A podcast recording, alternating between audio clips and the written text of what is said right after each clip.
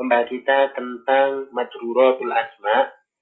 Setelah kita mempelajari tentang kelompok yang pertama, yaitu al-majrur bi harfil jar, maka kita menuju kelompok yang kedua dari majruratul asma, yaitu al-majrur bil idhofah. Ya, yaitu isim yang dia itu majrur karena sebab idhofah. Namun sebelumnya kita akan mengulang kembali pembahasan tentang al-idhofah. Pernah kita sampaikan secara singkat pada pembahasan yang telah lalu tentang definisi dari idhofah ya. Bisa dilihat kembali pembahasan yang telah kita sampaikan. Tidak ada, tidak ada salahnya kita mengulang pembahasan tentang idhofah ini, akan tetapi pada kesempatan kali ini tentunya kita akan lebih meluaskan pembahasan kita tentang al-idhofah ya.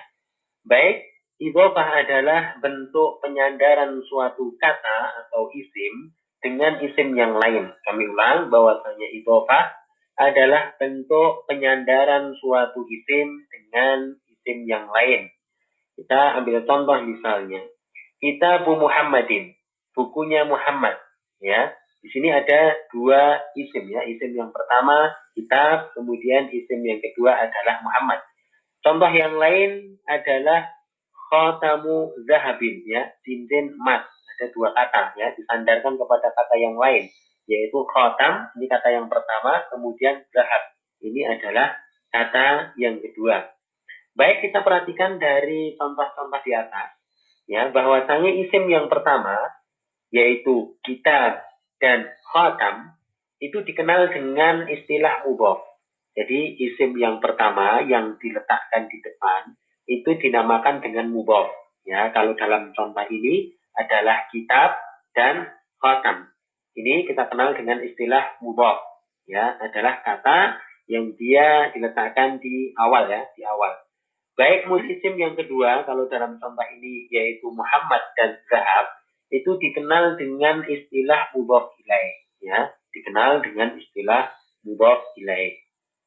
Sehingga ya mengingat susunan idhofah adalah terdiri dari mudhof dan mudhof ilaih, ya terkadang istilah idhofah dikenal dengan istilah mudhof mudhof ilaih ya.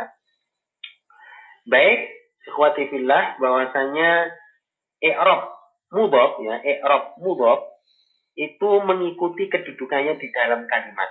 Ya, kalau mudhof dia i'rabnya tentang rofa, nasab atau jernya dia mengikuti kedudukannya di dalam kalimat.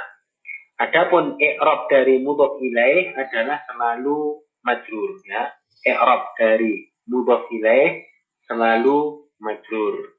Contoh ya kita ingin mengulang kembali pembahasan kita tentang mudhof mudhof ilaih. Intinya bahwasanya kalau mudhof itu dia mengikuti kedudukannya di dalam suatu kalimat. Tapi kalau mudhof ilaih dia majrur. Nah, ini adalah pembahasan kita kenapa e, kelompok al-majrur bil idhofah dimasukkan dalam kelompok ya majruratul asma. Karena di sini ada mudhof ilaihnya yang dia selalu majrur ya.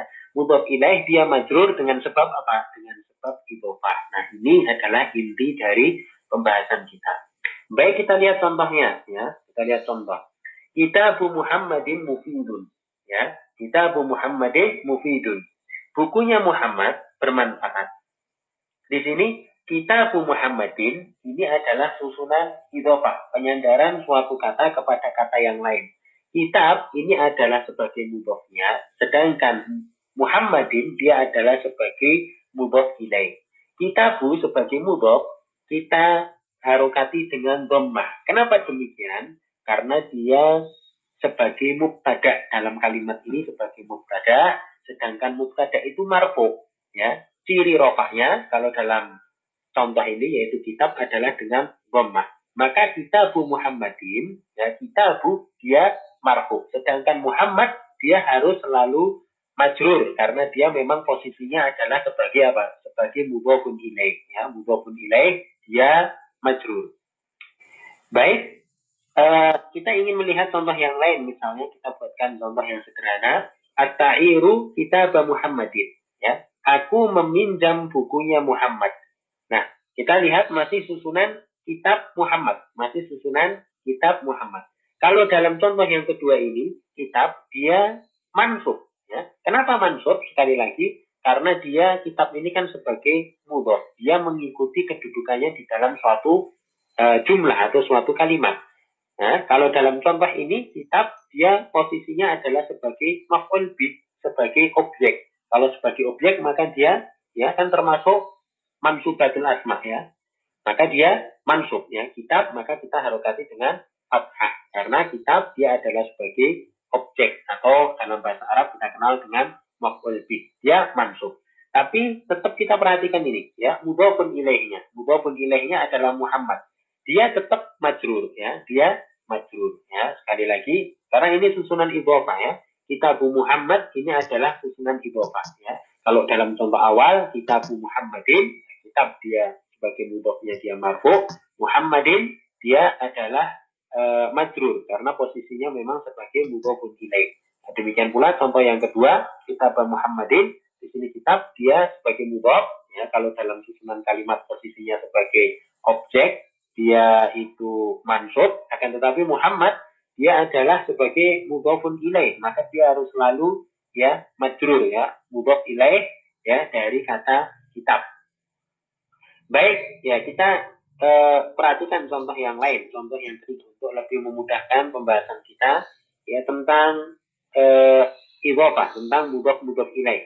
Ya.